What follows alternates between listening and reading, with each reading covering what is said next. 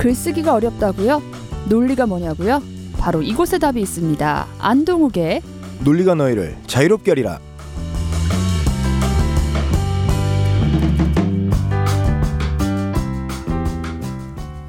네 안녕하세요. 네, 안녕하세요.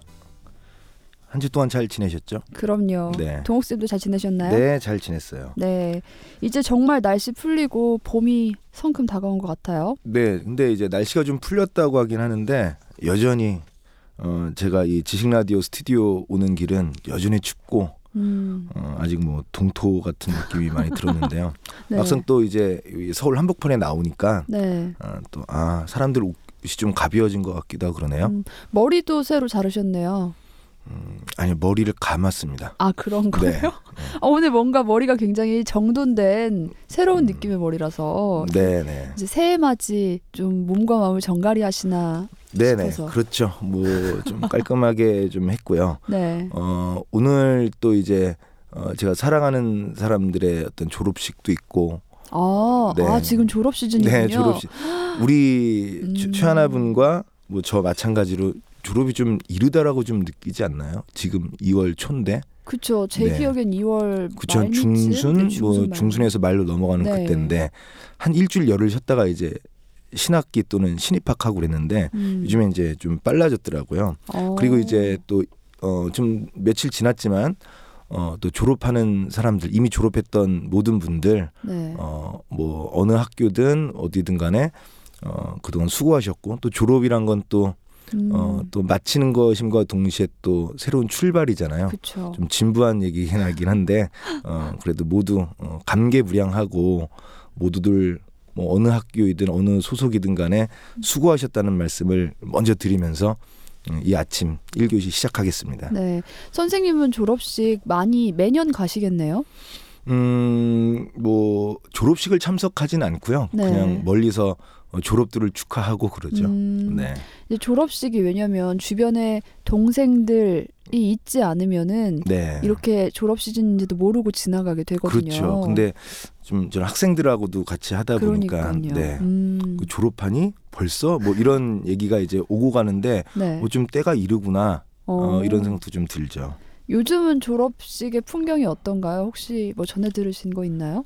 어 일단은 어, 요즘 뭐 SNS에서도 좀 그런데 네. 그 졸업은 이제 우리 다 기억하다시피 어 이제 학교 주도로 이제 많이 이루어졌는데 음, 요즘에는 이제 학생들 주도로 중고등학생들 같은 경우는 나름대로 이제 뭐 뭐라고 하죠? 그 동영상을 제작한다거나 오. 어 자기 그 또래 그룹이라든가. 네네 그 옛날에는 무슨 편지를 써서 문집으로 만들어서 졸업식 날 서로 나눠주고 했던 그런 추억들도 있지만 요즘에는 어 서로 의미 있게 음, 이제 영상 기법 어, 어, 이제 본인들이 잘 활용할 수 있는 영상 기법들을 활용해 가지고 저도 어제 어 졸업이라는 단어에 조금 포커스를 맞춰서 어제 하루를 한번 보내봤는데요. 네. 이렇게 이렇게 뭐 매체를 통해 검색해 보니까 어, 뭉클한 것도 있고 어, 요즘 청소년들의 발랄함, 맞아요. 아, 이게 어떤 뛰어난 기지와 재치, 네. 그다음에 감동을 주는 요소들이 단순하게 어, 졸업식, 축사, 답사, 어, 그러니까 뭐 이런 것보다는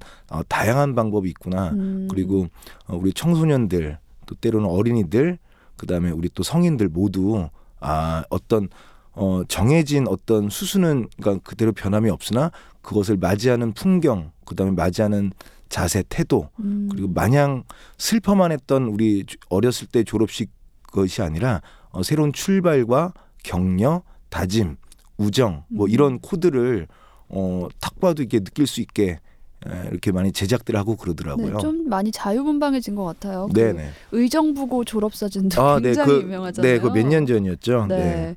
매년 그 사진이 또 어떤 사진들이 나올까? 네, 그러니까 이제. 네, 그러니까 네. 전통이라는 것이 음, 예, 제가 이제 뭐 학교 다닐 때만 해도 음, 제가 다녔던 뭐 고등학교라든가 중학교는 잘 기억이 안 나는데 뭐 고- 제가 다녔던 이제 고등학교에서는 전통 이런 걸 되게 중요시했었거든요. 어, 근데 요즘에는 그런 것이 무너진 것을 보니까 전통이라는 것은 지켜만 오는 것이 아니라 어, 또 발전시키고 그다음에 더 이제 업그레이드 시키는 것 또한 이제 전통을 계승하는 방법 중에 하나이다라는 음, 생각도 문득 한번 해봅니다. 네, 이렇게 졸업식을 추억하면서 오늘 네. 아홉 번째 논리가 너희를 자유롭게 하리라 시작할게요. 먼저 네. 광고 듣고 오겠습니다. 네.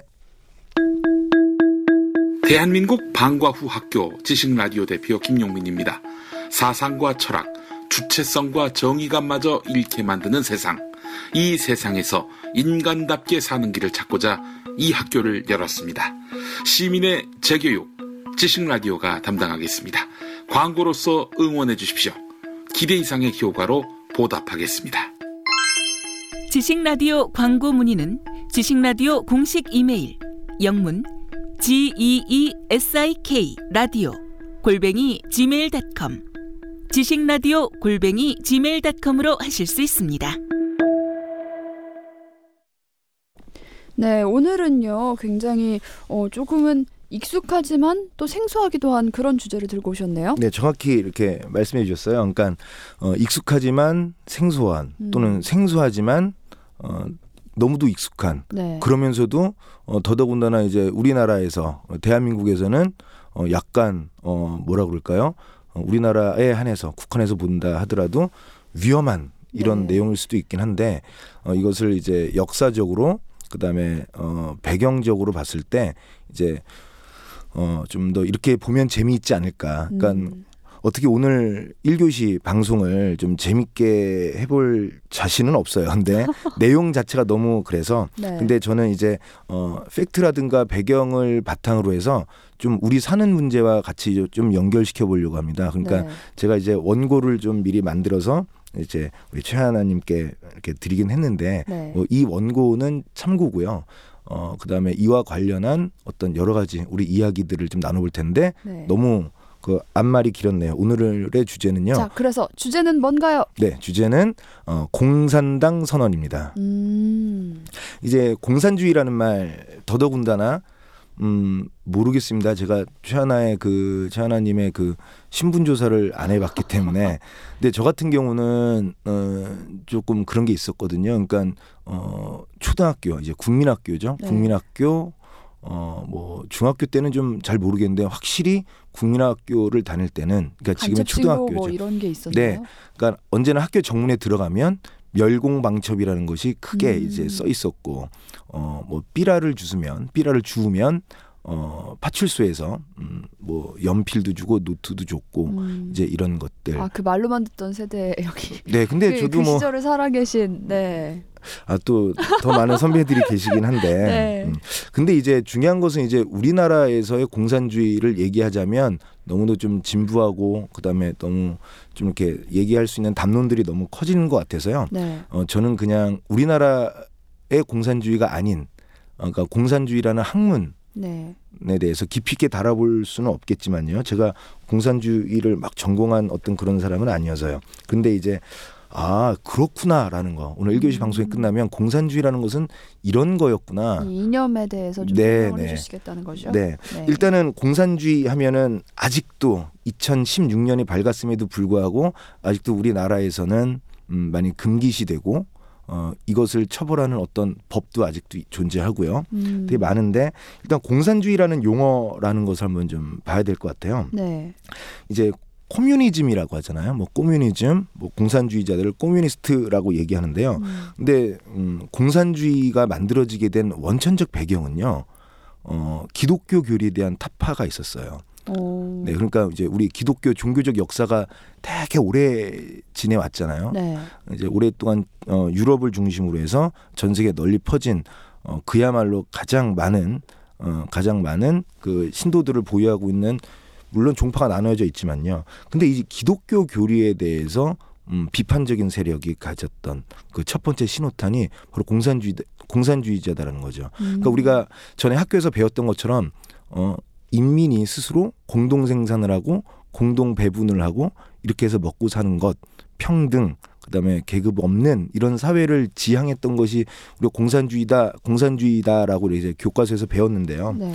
어, 사실은 이제 기독교에 대한 반발이죠. 그러니까 반기독교 세력이 만든 음, 그런 어떤 이념의 집합체 음. 그 집합체 이름이 이제 어 일루미나티라는 게 있어요. 네. 일루미나티. 그래서 일루미 일루미나티라는 이 조직이 독일에서 처음에 독일의 한 지방 대학교에서 대학생들을 중심으로 해서 기독교 교리 말이 안 돼. 음. 이상해. 너무 세속적이야.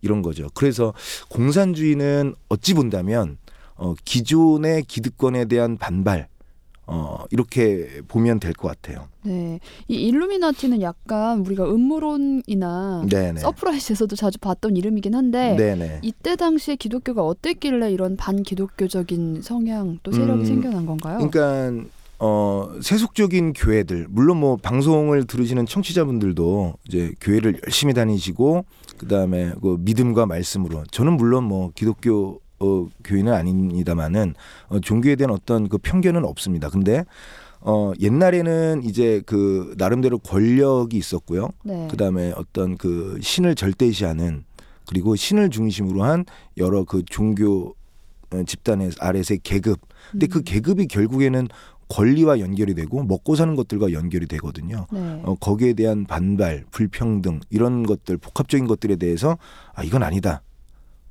라고 생각했던 음, 어떤 독일에서의 움직임이었거든요. 음. 그리고 이제 그 다 아시다시피 되게 유명한 철학자이자 사상가인데 니체가 이제 이걸 수용합니다. 어, 예, 네. 니체라는 훌륭한 학자가 수용을 해서 드디어 이제 한 지역에서 일어났던 어떤 반기독교 모임들이 이제 세상에 전면적으로 드러나게 되죠.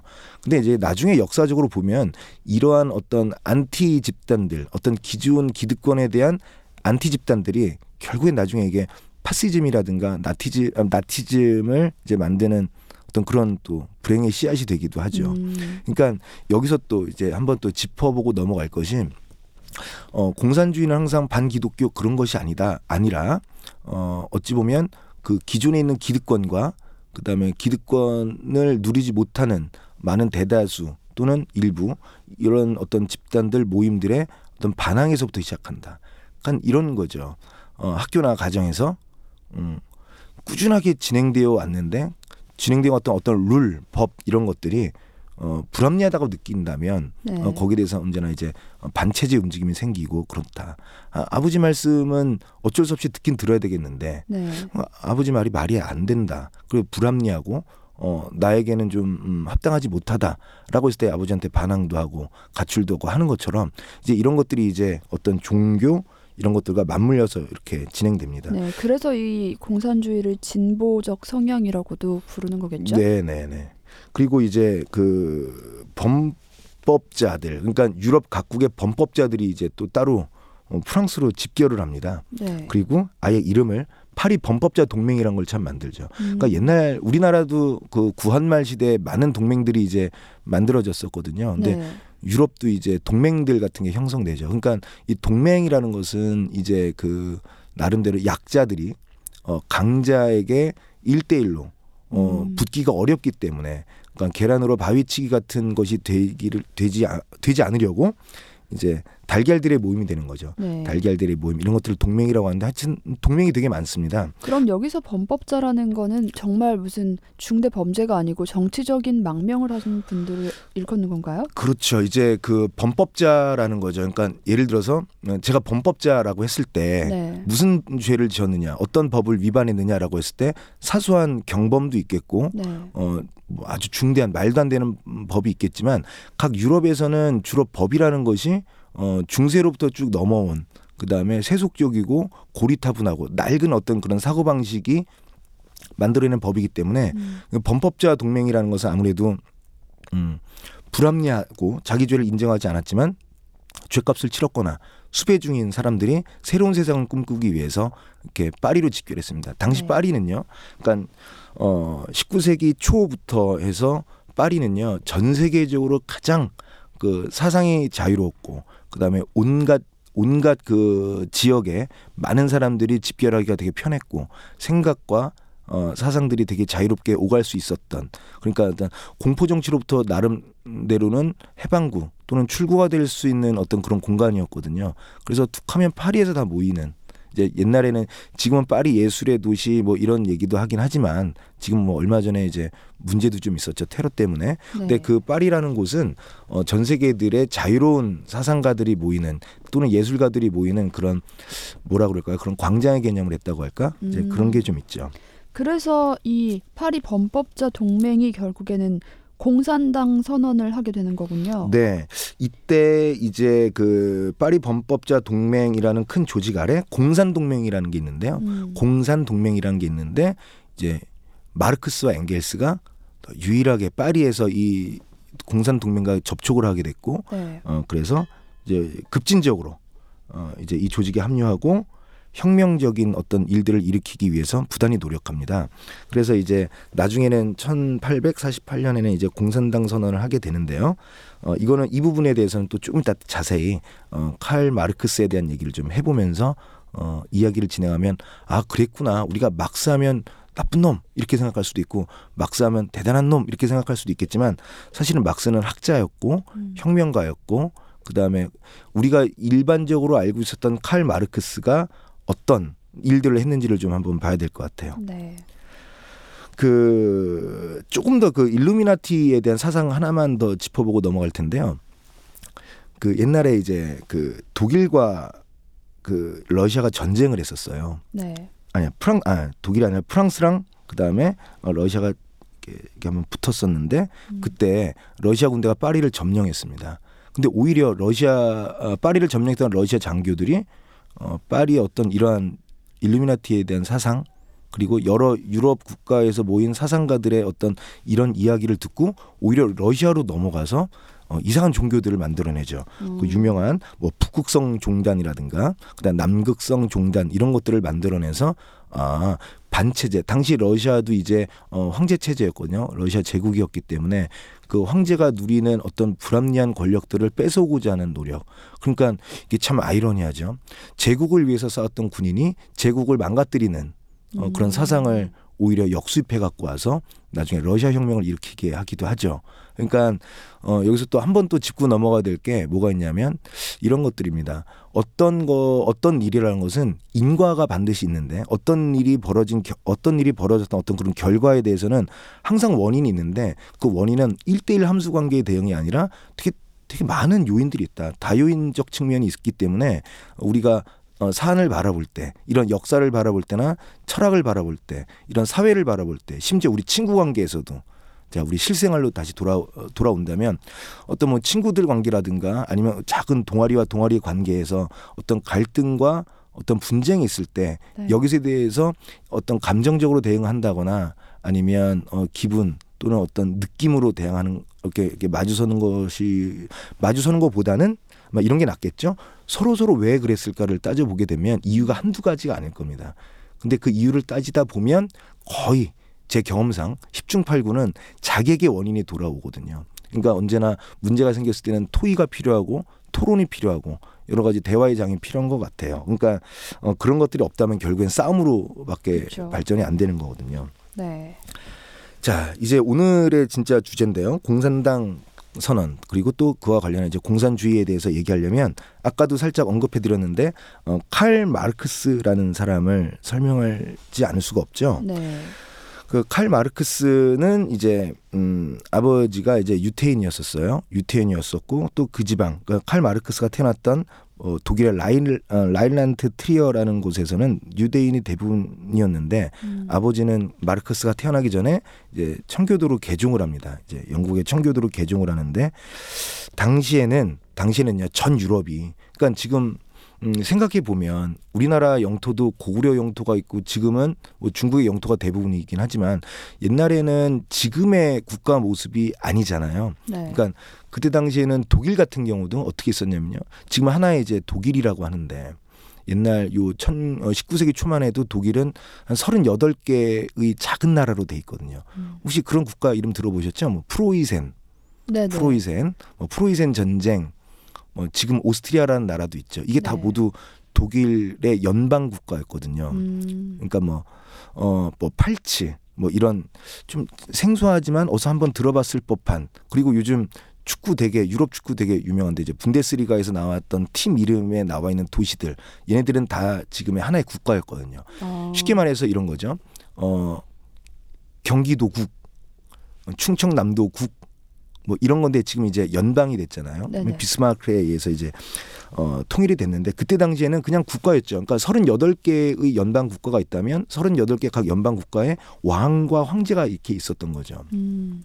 어 이제 그런 상황에서 그런 상황에서 어 이런 어 파리의 어떤 이런 모임이라든가 그다음에 뭐 여러 가지 파리 혁명이라든가 이런 걸 통해서 자유주의 운동이 이제 확산했었습니다. 그러니까 우리나라로 보자면 동학 농민 운동 네. 어, 이제 이런 것들과 연보를 같이 해요. 그러니까 음. 그 유럽의 세계사랑 우리나라 동학농민 운동사랑 그 연배 그 연대를 굉장히 나란히 하거든요. 오. 그래서 어쩌면 이제 어 공산주의를 배우는 데 있어서도 동학농민 운동과도 좀 이렇게 배울 수도 있고 음 그렇구나. 되게 재밌다. 흥미롭다. 이렇게 해서 하나하나씩 한번 파보는 거죠.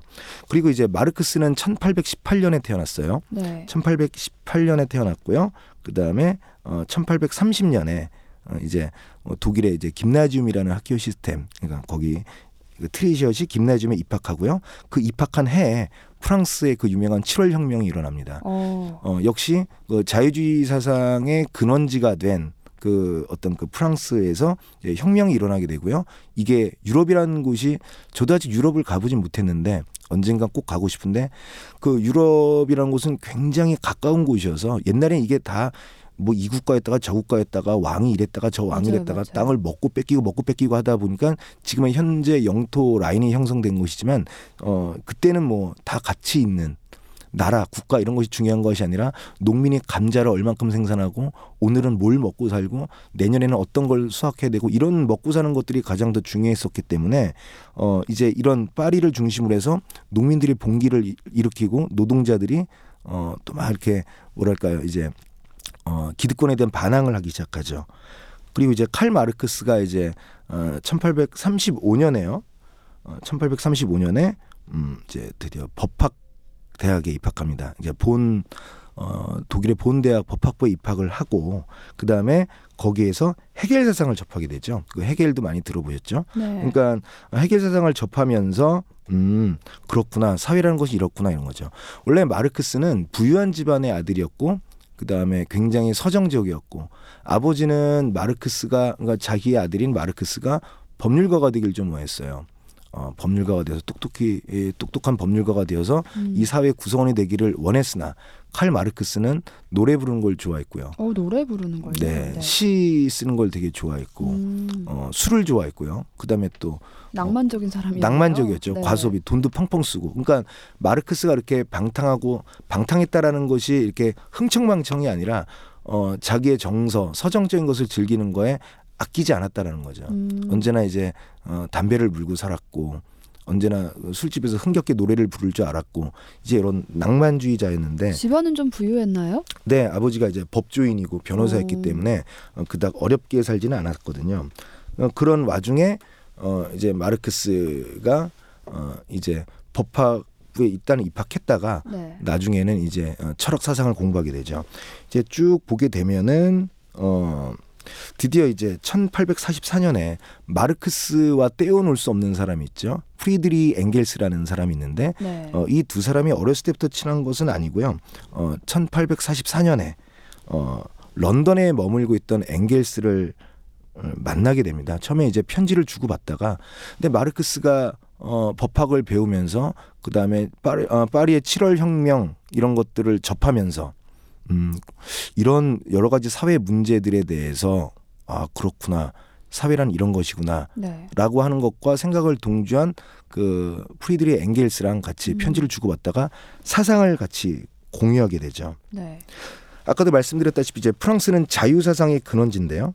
여기서 많은 공산주의 사상, 그러니까 아까 앞서 말씀드렸던 일루미나티 집단과 연관된 또는 그 사상을 추종하는 사람들이랑 같이 연결됩니다. 음. 연결되고 어 그다음에 많은 유럽의 각국으로부터 많은 어떤 지탄을 받다가 지탄을 받고 감시를 받고 때로는 체포도 당하고 하거든요. 그래서 결국에는 이제 벨기에 브레이실로 추방을 당합니다.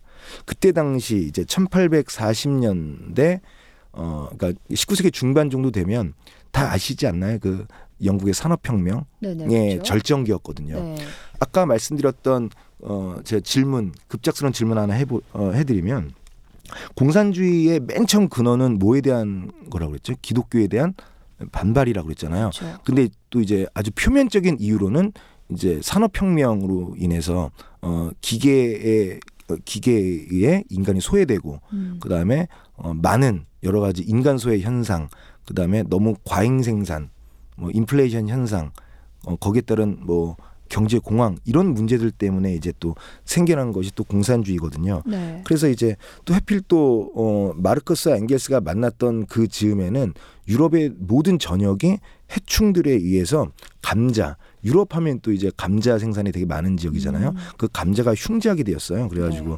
어, 대기근과 경제 공황 그다음에 주식 시장의 폭락 이런 것 때문에 어, 많은 사회 문제가 됐죠. 그러니까 많은 아이들이 그때 당시에는 어, 아이가 태어나서 유년기를 보내는 데까지 그러니까 배고파서 기근으로 죽거나 병에 걸려서 죽는 아이들 그러니까 네 명 중에 한 명만 살아남았다고 합니다. 그러니까 어, 아이가 태어나면 이 아이가 13살, 14살 때까지 살 수 있는 가능성은 25%밖에 없었던 거죠. 음. 그 정도로 이제 어 아이들의 그 영유아의 권리라든가 노동자들, 농민들의 살 권리가 많이 짓밟힌 상태죠.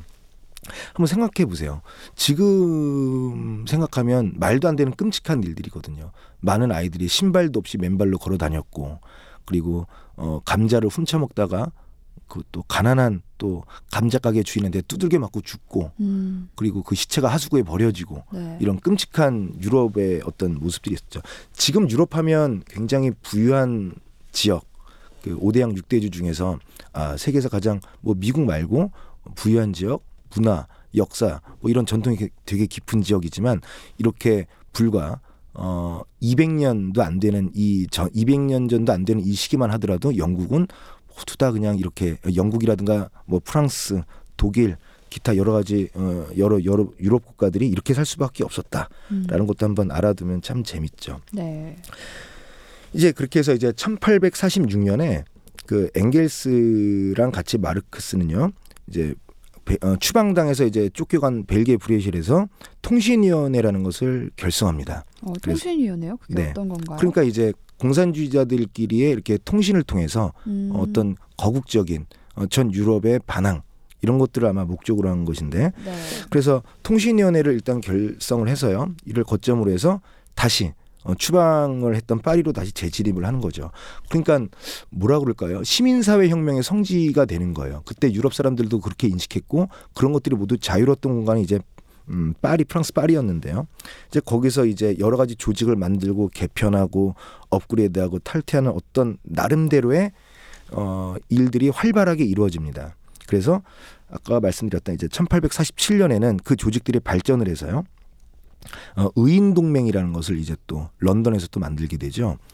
그래서 보면은 이제 그 오늘 수업의 주제인 공산당 선언이라는 게 있거든요. 네. 공산당 선언에서 이제 만국의 프롤레타리아여 단결하라라는 이제 캐치프레이즈를 가지고 음. 어 이제 본격적으로 이제 커뮤니즘이 이제 본격적으로 만들어집니다. 그러니까 맨 처음에 일루미나티에서 어떤 이렇게 이렇게 사회 어, 어떤 사회 문제시하면서 사회를 문제시하면서 이렇게 이렇게 발전했던 것이 드디어 어, 한 10년, 20년 후 얼마 안 되는 기간에 거대한 조직으로 발전이 돼 가지고요. 네. 이제 공산당이라는 이제 국제적 공산당 조직을 만들게 되죠. 그리고 마르크스는요 그 공산당 선언 집필에 대한 초안을 어 이제 위탁받습니다. 그래서 이제 막스는 학자로서 그다음에 공산주의를 표방하는 어떤 그런 어떤 인물로서 이제 하, 하게 되죠. 그래서 1년간의 집필을 마치고 드디어 1848년에 공산당 선언을 탈고하고 어, 런던으로 이제 발송한 다음에요. 런던에서 어, 출판을 합니다. 한 음. 천권 정도가 이제 초판이 됐다는데요. 네. 그때 공산당 선언이 이제 발표되었을 때 파리에선 또 다시 2월 혁명이 일어나게 되죠. 그러니까 지금 시간 관계상 파리 아까 말씀드린 7월 혁명이라든가 2월 혁명은 말씀을 자세히 드릴 수는 없는데 모두 다 같이 맥을 합니다. 그러니까 어떤 시민봉계 중심지, 그리고 시민 사회 운동의 성지로서의 그 파리는요 이렇게 굵고 큰, 그러니까 크고 굵은 어떤 2월 혁명, 7월 혁명들이 되게 많으나 어 이런 것들이 많지만 여기 알려지지 않은 되게 많은 시민들의 봉기가 있었거든요. 당시 유럽 사회는 굉장히 어지러웠고 혼란스러웠거든요. 그 다음에 네. 이제 그 파리의 2월 혁명이 이제 어떤 도화선이 되어서 유럽 전역으로 이제 어, 시민, 노동자, 농민 봉기가 일어나죠. 그리고 그렇게 견고했던 38개 연방 을 이렇게 나름대로 느슨하게나마 결합하면서 잘 유지했던 독일에서도요. 그 어떤 제국주의라든가 어떤 그 기존의 낡은 어, 기독교식 봉건주의 이런 것들이 이제 위협을 받으면서 이제 그 계급으로서의 윗계급과 아래 계급이 이제 싸움이 일어나게 되죠. 음, 지금 보니까 이 공산당 선언 때문에 유럽 전체가 이제 전체적으로 혁명이 생겨나고 한 거잖아요. 네네. 그럼 공산당 내용이 어떤 거였길래 이 많은 음. 사람들을 움직였는지 궁금하거든요. 네, 공산당 선언은 이제 원래는 이제 책이고요. 네. 어떤 부분을 우리 매 시간 어떤 부분을 명문을 낭독했는데 뭐 좋은 목소리는 아니지만 때로는 감정이입도 해보고 뭐 해봤는데 이게 오늘은 낭독은 아니고요. 네. 낭독하기엔 좀 짧게만 요약을 했었거든요. 그러니까 한번 읽어볼게요. 뭐 일단은 공산주의당 선언 같은 경우는 만국의 프롤레타리아여 단결하라 라는 이제 캐치프레이즈. 그렇죠. 네, 그리고 어, 뭐 헤겔의 의식이 많이 반영됐는데요. 존재가 의식을 결정한다. 음, 그러니까 어, 존재가 의식을 결정하지 의식이 존재를 결정하지 않는다. 어떤 생각이라든가 사상, 철학 이런 것들이 우리를 만드는 것이 아니라 존재하는 우리가 그런 것들을 결정한다. 이런 의미가 들어가 있고요. 음, 그리고 뭐 종교는 압제당한 피조물의 탄식이다. 그러니까 결국 종교는 그런 것들을 그런 어떤 사상들 속에서 우리를 압제하고 억누른다. 뭐 이런 캐치프레이즈가 있고요. 네. 그리고 또 종교는 인민의 아편이다. 이 구절은 많이 들어보셨을 거예요. 그러니까 종교 대신 여기 많은 말을 넣어서 무엇은 무엇의 아편이다. 마약이다. 이런 식으로 해서 패러디도 좀 했었고요. 그 다음에 지금까지 이건 좀 발전적인 내용인데요. 지금까지 모든 사회적 역사는 계급 투쟁의 역사이다. 음, 그러므로 우리는 어 봉건 낡은 봉건 제도에 맞서서 어 투쟁을 하면 언제든지 좋은 결과물을 얻을 수 있을 것이다라는 것들을 중심으로 해서 공산당 선언이 이제 어, 책한 권으로 나오게 되는 거죠. 런던에서 출간된요. 어 이런 공산당 선언은 아까도 말씀드렸다시피 이제 해결의 세상에 좀 많이 반영돼 있고요. 그 다음에 민중봉기인데요. 잠시 후에 또 제가 어떤 걸 말씀드릴 거냐면 우리가 잘못 알고 있는 생각 들, 그러니까 공산주의에 대해서 좀 잘못 알고 있는 부분을 좀 혹시나 잘못 알고 계셨다면 그걸 좀 네. 이제 수정해 드릴까 합니다. 일단은 어떤 문제가 있었냐면요. 그 마르크스와 엥겔스도 있었지만 다른 많은 공산주의 혁명가들이 있었잖아요. 대부분은 뭐를 추종했냐면요.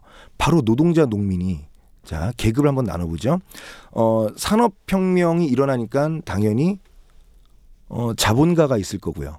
그렇겠죠. 만약에 최하나께서 막 물건을 막 많이 생산해서 돈을 많이 벌었어요. 그러면 그 돈이 또 또 돈을 만들 수 있는 자본을 만들게 되다 보니까 많은 자본을 가지고 있는 거죠. 네. 하지만 그 자본은 어떤 그 돈에 의한 계급이지 전통적 계급은 아니죠. 그러니까 그때 당시 아마 그 계급을 세 부류로 나눠보면 될 겁니다. 그러니까 어떤 뭐 혈통이라든가 왕족, 그 계급으로 따져봤을 때 귀족들, 그러니까 어떤 자본주의와 봉건주의는 좀 많이 다르잖아요. 그러니까 왕족으로부터 쭉 내려왔던 어떤 성을 지키고 있는 왕족 귀족들 이것을 또 하나의 부류로 보겠고요. 그 다음에 노동자를 착취해가면서까지 돈을 벌어들인 자본주의가들. 그 다음에 그 밑에 가장 여러모로 신분적 계급이라든가 자본적 계급으로도 아무것도 안 되는 노동자 농민들 요 세 계급으로 나눴을 때요. 혁명가들은 바로 우리가 그 위에 있는 두 계급을 뒤엎어 버릴 수 있다라고 음. 생각했는데요. 어 마르크스는 그렇게 생각하지 않았죠. 네. 마르크스는 오히려 어, 순서대로 낡은 봉건 계급 귀족을 어, 타파하기 위해서는 자본주의와 결탁해야 된다.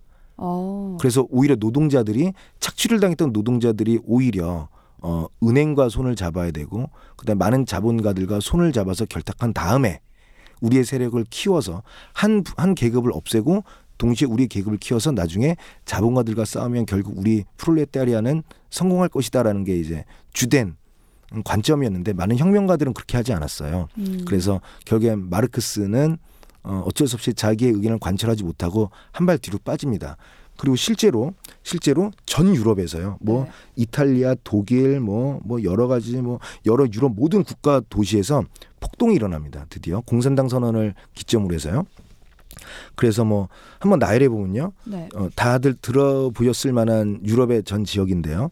뭐 뮌헨 폭동, 뭐 마나인 인민 집회, 밀라노 폭동, 그다음에 이탈리아 혁명 운동, 빈 혁명, 베를린 혁명, 바덴 봉기, 뭐 팔치 전투, 뭐 이런 음. 이런 여러 가지 유럽 각 지역에서 폭동이 동시다발적으로 폭죽 터지듯이 일어납니다. 네. 이렇게 된 이렇게 됐는데 이게 성공했느냐? 이렇게 수많은 폭동이 있었음에도 불구하고 어, 실패로 돌아갑니다. 엥겔스도 군인이 되어서 막스도 군인이 되어서 어쩔 수 없이 그 어, 전투에 참여하긴 하지만 밀리고 밀리고 밀려서 나중에는 음, 마지막에 그 팔체 혁명군이 팔체 혁명군이 프로이센의 연합군과 맞서다가 결국에는 실패하고요. 음. 모든 혁명가들은 음, 죽고 그다음에 많은 농민들 그다음에 노동자들은 다 많이 죽었죠. 그리고 그 중에서 이제 사상가들의 27명이 이제 사형에 처하게 되는 비극적 결말을 맞게 되죠. 다시 한번 이런 일련의 사건들을 정리해 본다면 뭐든지 순서가 있어야 된다라고 본 마르크스의 입장이 무시당한 채 무조건적인 봉기로 그 기득권에 대항했을 때 이렇게 무너진다. 이런 것들이죠. 음. 그래서 오히려 이제 이게 바로 이제 변증법 논리거든요. 다 네. 들어보셨을 만한 여기서 막스의 변증법, 마르크스 앵겔스의 변증법 논리가 여기서 먹히는 거죠. 다시 한번 이제 정비를 좀 가다듬고 대열을 가다듬은 다음에 어 공산자 공산주의자 동맹을 다시 한번 재건하려고 노력을 하죠. 네. 근데 이제 그게 벌써 이제 몇 년이 지난 1850년이 되었고 막스도 이제 중년에 접어들죠. 그리고 마르크스는 가난해졌고요. 음. 근데 앵겔스의 직업을 말씀 안 드렸죠. 앵겔스는 특별한 직업은 없었고요. 이런 막스와 같이 공부를 하고 사상을 하고 혁명을 하는 혁명 운동가인데 아버지는 대형 공장 주인이었거든요. 그래서 음. 앵겔스는 이렇게 얘기하죠. 마르크스는 어, 돈을 모르는 그러니까 돈에 대해서 잘 모르는 어떤 사상가였지만 앵겔스는 돈을 아는 혁명가였다. 그리고 어. 말년까지 어, 앵겔스는 마르크스에게 계속 금전적으로 지원을 합니다. 어쩌면 앵겔스가 없었다면 마르크스는 뭐 굶어 죽기 딱 좋았겠죠. 그냥 끊임없이 아이들 보육까지 어, 생활비까지 다 지원해 줬던 어, 절친인데요. 그래서 이제 어, 1850년대 들어서는 이제 막스는 너무 가난했고 그다음에 재산도 거의 전당포에 맡겨졌다고 해요. 그리고 아내 어, 아내와도 불화가 있었지만 뭐 결국엔 끝까지 믿었다라는 것도 좀 있고요. 그다음에 앵겔스는 계속해서 자본을 지원했고요. 이럴 때 그 자본의 지원을 받아서 드디어 이제 우리가 막사면 그 대표적 지필이 이제 자본론 있잖아요. 네네. 자본론 지필이 이제 앵겔스의 어떤 경제적 도움을 받아서 어 대형 그 도서관 박물관에 있는 도서관에서 어 경제학이라든가 그 유럽의 토지 소유 문제에 대해서 이제 집필을 하기 시작하죠. 그리고 여러 가지 유럽의 경제 공황들 이런 것들을 한번 좀 얘기해 보다가 음 결국에는 1857년에 들어서는요. 그 영국에도 이제 경제 공황이 이제 본격적으로 생기죠. 아까 말씀드렸던 과잉 생산 뭐 이런 것 때문에 그래서 앵겔스도 이제 아버지로부터 이제 받게 된 많은 자본들이 있을 거잖아요. 네. 그게, 그게 어떤 인플레이션 때문에 어 자기의 재산이 절반이 되었는데 앵겔스는 거기서 환호를 했답니다. 어 그래요? 네, 자기 자본이 무너졌음에도 불구하고 드디어 시작이다라고 얘기하면서 음, 그래서 정말 돈을 모르는 혁명가였네. 네, 네. 네. 하지만 돈을 뭐 정확히 뭐 몰랐다기보다는 관심이 없었던 거죠. 예, 네. 그거보다는 또 민중의 구체적 삶 이런 것에 음. 좀더 관심을 가졌고요. 네. 자, 이때는 또 어떤 때였냐면 어, 남북 전쟁이 막 이렇게 일어나던 시기에 우리 처음에 방송 기억하죠? 그 네. 링컨의 게티스버그 연설을 하면서 이제 그런 시기와 오늘 얘기하는 시기가 굉장히 같은 시기입니다. 그러니까 어, 유럽 대륙에서는 이러한 일이 있었고 그다음에 미국 대륙에서는 노예 제도를 중심으로 한 어떤 만민의 평등 얘기가 좀 있었고요. 그 다음에 우리나라 그때쯤 우리나라 그 한반도에서는 어 동학 농민 운동이 있었고. 그러니까 대륙으로 보자면 우리 한반도는 좀 작긴 작지만 대륙이 크고 작음을 떠나서 우리 그 뭐랄까요?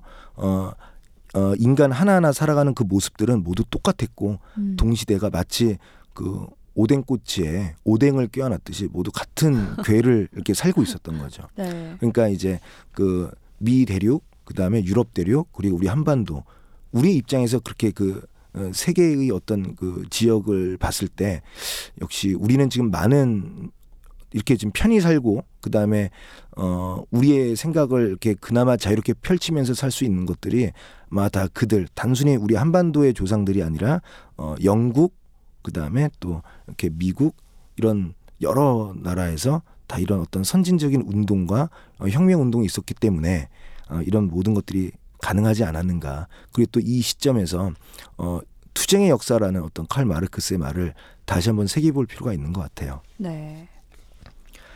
그 청취자분들 너무 제가 말을 빨리 해서 재미 없으실 수도 있을 것 같긴 한데 녹음이 되니까 네. 잘 들어보셨으면 좋겠고요. 그다음에 이 한 시간 안에 원래 이걸 한 몇 차례 한 2, 3주에 걸쳐서 한번 해 볼까 했는데 음, 좀 너무 재미없다라고 하실 수도 있을 것 같아서 일단 한 줄 한번 줄여 본 건데요. 그 어떻게 생각하세요? 그 최하나께서는 뭐 아직까지 아직까지 이제 마르크스 얘기가 끝난 건 아닌데요. 네. 그 이런 공산주의 사상이 현재 우리는 지금 현재 공산주의를 표방하진 않잖아요. 좀 제가 그렇죠. 어려운 질문을 한번 드리면 이 공산주의 사상이 결국에는 현재 우리가 살고 있는 어, 자유시장 경쟁 체제라든가 그 대한민국은요 헌법에서 어, 자유시장 경쟁 체제를 표방한다라고 얘기했어요. 네. 어, 이 둘 관계는 어떨 어떻게 생각하세요? 그러니까 공산주의가 있었기에 이 자본주의가 있다고 보시는지 아니면 공산주의는 그냥 이 자본 시장 자유시장 경쟁 체제 자본주의가 있기까지 그냥 흘러갔던 것인지 어떻게 보세요? 정답은 저는 없을 거라고 보는데. 음, 둘 중에 뭐가 먼저라는 건 없는 것 같아요. 일단 어, 생각이 결국엔 반대인 거잖아요. 그러니까 그렇죠. 공산주의가 생겨나면 당연히 이 시장이 기본이 되는 자본주의가 생겨나는 개념이 아닌가라는 저는 생각을 가지고 있거든요. 그렇죠. 봤을 때는 이제 그 자본이라는 것 을 먼저 좀 생각해 봐야 되는데 이제 뭐 캐피탈이 어떻게 생겨났냐면 분명히 전부터 자본이 없었던 건 자본에 대한 개념이 없었던 건 아닌데 자본이라는 녀석이 굉장히 덩치가 커지고 그 개념이 되게 중요하게 된 것은 아까도 말씀드렸던 것처럼 산업혁명 때문인 것은 분명해요. 음, 그리고 이상하게 아까 양비론 쪽으로 보였을 때 그 자본이 커지다 보니까 어 인간이 소외되는 거죠. 음, 우리 근데 그거는 지금의 모습도 마찬가지죠. 네. 그러니까 어 돈에 의해서 어느 기업체 회장이 자기 아들 뭐 이렇게 했다고 야구방망이로 누굴 때리고 그다음에 영화에서도 그런 거 있죠. 그 뭐였죠? 영화 베테랑인가요? 아, 네. 베테랑 같은 경우도 돈이냐 인간이냐 이런 어떤 여러 가지 사회 모순들을 발견한다면 지금이나 옛날이나 또 다를 바는 없지 않느냐. 또 다시 회귀되는 거 아니냐. 사실상 지금 공산주의 국가로서 어, 명맥을 유지하고 있다거나 좀 네. 선진국 반열에 들어있는 곳은 없잖아요. 지금 남은 곳이 북한이랑 예, 북한, 중국, 뭐 쿠바 정도가 있을 거예요. 네네 근데 이제 중국 같은 경우는 어좀 좀 어떤 받아들이고 네, 행정이라든가. 어떤 네. 전체적 사상은 공산주의인데 그 사상에 대해서는 공산주의지만 어 아직 그러니까 자본에 대해서는 어 그 자유경제 제- 체제를 추종하고 있거든요. 그러니까 음, 중국과 북한은 같은 맥락은 아니고요. 중국은 은 그렇다 치더라도 북한 같은 경우는 공산주의라고 얘기하면 좀 아닐 정도로 설명하면 좀 길지만요. 그렇죠. 네, 그거는 좀 이상한 거죠. 이제 주체 사상이라는 어떤 독립적인 사상을 바탕으로 해서 어떻게 어떻게 명맥을 이어나가는 거고요. 쿠바 같은 경우가 아마 가장 이상적인 그나마도 음, 이상적인 아마 그 공산주의가 아닌가. 모두 거기 쿠바 같은 경우는 음, 음, 의료가 무료고요. 네. 교육도 무료고요.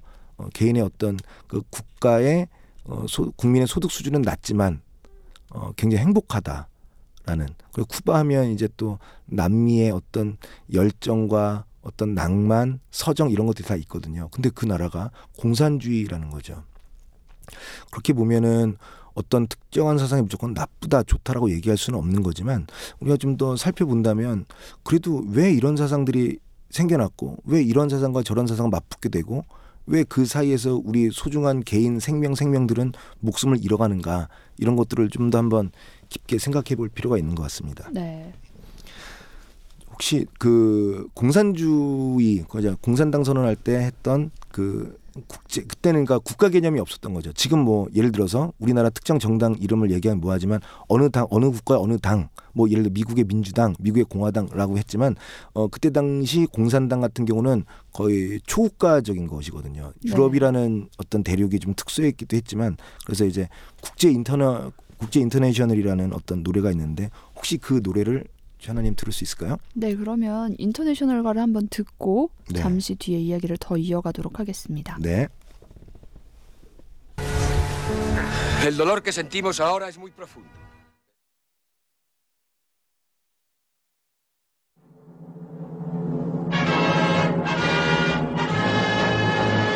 Debout les damnés de la terre, debout les forçats de la faim. La raison tonne en son cratère, c'est l'éruption de la fin. Du passé, faisons table rase. 네, 이 인터내셔널가는 원래 프랑스 외제네 포티에가 이 네. 1871년에 처음으로 쓰고 1888년에 피에르 드제이테가 곡을 붙여서 만들어진 거래요. 네. 네, 그래서 노동자계의 각성과 이 세계의 모든 모순으로부터 끊어버리려는 노동자 계급의 의지를 담고 있어서 사회주의 운동가들 사이에서 널리 불렸다고 하네요. 네, 그 멜로디가 네. 멜로디가 좀 많이 네. 익숙하죠. 네. 네. 지금 댓글 좀 볼게요. 갱이님이 쌤 목소리 짱 좋아요 하고 음, 네, 네. 댓글 달아주셨고요. 고맙습니다. 점점점님은 오늘 듣고 싶었는데 들을 수 없는 환경이라서 다시 듣기로 들으신다고. 안동욱의 네. 논리가 너희를 자유롭게 하리라 팟캐스트로 검색하면 나오시니까요. 많이 들어주시기 바라겠고요. 네. 음, 쿵푸 팬더 루미님은 여러 가지 글을 정리를 해주셨어요. 네네. 종교는 압제당한 피조물의 탄성이다. 존재가 의식을 결정한다. 인류는 투쟁의 역사이다. 하면서 이 공산당 선언의 파리 낭독의 요점 정리를 해주셨습니다. 음. 졸업님도 오셨고요. 빙그레 123님도 선생님 목소리 좋다고. 선생님 목소리 좋다는 칭찬이 항상 나와요. 어, 그래요? 네. 사주한 거나 그런 건 아닌데. 자 그리고 여기 질문 하나 있는데요. 여기 네. 선생님 읽고 한번 대답 좀 설명 좀 네, 해주실까요? 탄자나이트 님께서 공산주의와 사회주의는 뭐가 다르죠? 음. 이렇게 됐죠. 그러니까 그 공산주의와 사회주의가 이렇게 처음부터 나뉘어진 건 아니고요. 네. 어, 처음에는 어떤 사회주의 사상, 공산주의 사상 이렇게 명확히 구분되지 않은 채 이렇게 어떤 아까 말씀드렸던 그 부당하다라고 생각하는 어떤 낮은 계급과 그리고 부당하게 이렇게 어, 처우했던 그 어떤 계급 간 사이에서의 갈등 속에서 우리는 이래야 된다라는 거죠. 그러니까 생산 방식에 대한 얘기를 좀 하겠는데요. 음. 이제 사회주의 같은 경우는 어, 국가가 주도가 되어서 생산 기반을 모두 결정하고 통제한다라는 개념인데요. 네. 이제 막스와 엥겔스의 공산당 선언으로부터는 이제 생산과 동시에 분배까지도 국가가 관여한다. 막 굳이 요약을 하자면 이제 이렇게 차이가 되는 거죠. 음. 그러니까 이렇게만 해라 라는 것이 이제 사회주의라고 한다면 이렇게 했으니까 이렇게까지 너희들은 이렇게 할당 받아야 된다. 조금 더 이제 사회주의 사상이 조금 더 막스와 엥겔스로부터 좀 더 구체화되고 조금 더 이제 체계적인 것이 된 거죠.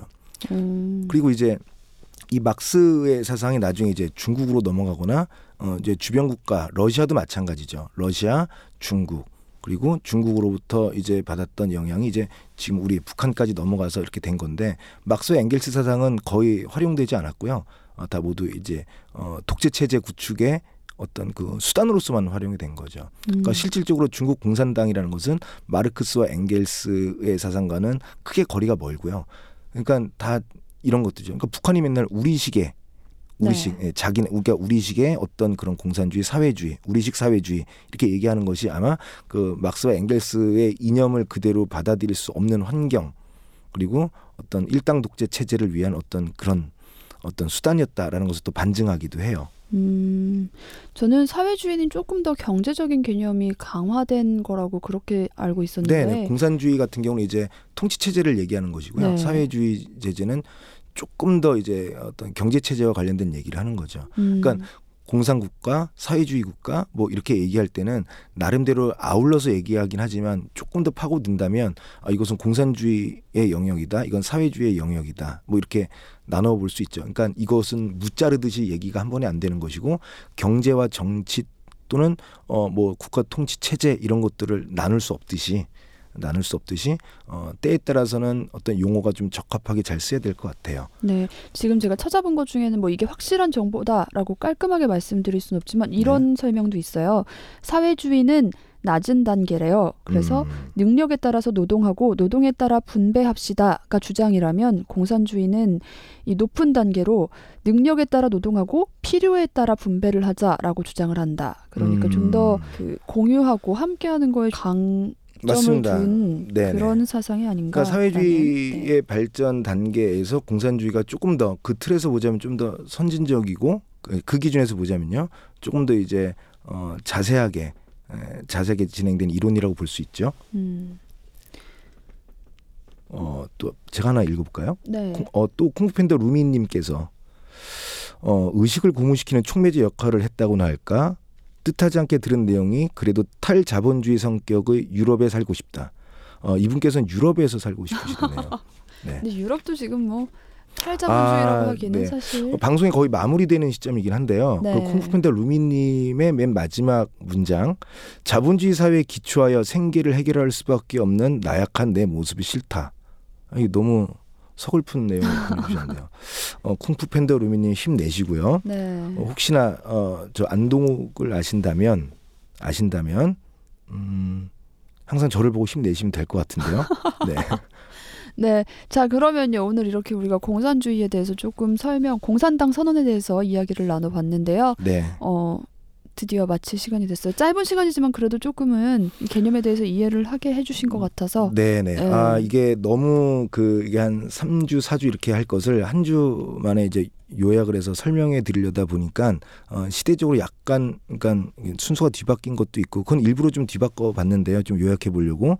근데 중간 중간에 녹음 이제 방송에 녹음돼서 어, 다운로드를 통해서 제가 이렇게 말씀드렸던 어떤 부분 예를 들어서 파리의 7월 혁명이다, 2월 혁명이다, 뭐 뭐 밀라노 폭동이다 이런 것들 궁금하시면 어, 찾아보시고 검색해 보시고 찾아보셔서 어, 조금씩 아름아름 채워 나가시면은 어, 굉장히 에, 공부에도 도움이 될 거고요. 우리가 지금 현재 사는 모습과도 많이 연결 짓는다 보면 짓다 보면은 음, 머리가 꽉꽉 채워지는 느낌 그리고 삶에 대한 태도를 한번 다시 재정립해 볼 수 있는 기회까지 한번 제가 생각해 보겠습니다. 네. 자, 우리는요, 오늘 장범준의 회상 들으면서 이 시간 마무리하고요. 다음 주는 설날이죠. 네. 새해 복 많이 받으시고 우리는 다다음 주에 다시 만나는 걸로 하겠습니다. 네, 새해 복 많이 받으세요. 감사합니다. 네.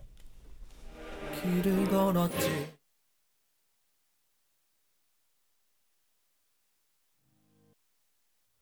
길을 걸었지 누군가 옆에 있다고 느꼈을 때 나는 알아버려 했네. 이미 그대 떠난 후라는 걸 나는 혼자 걷고 있던 거지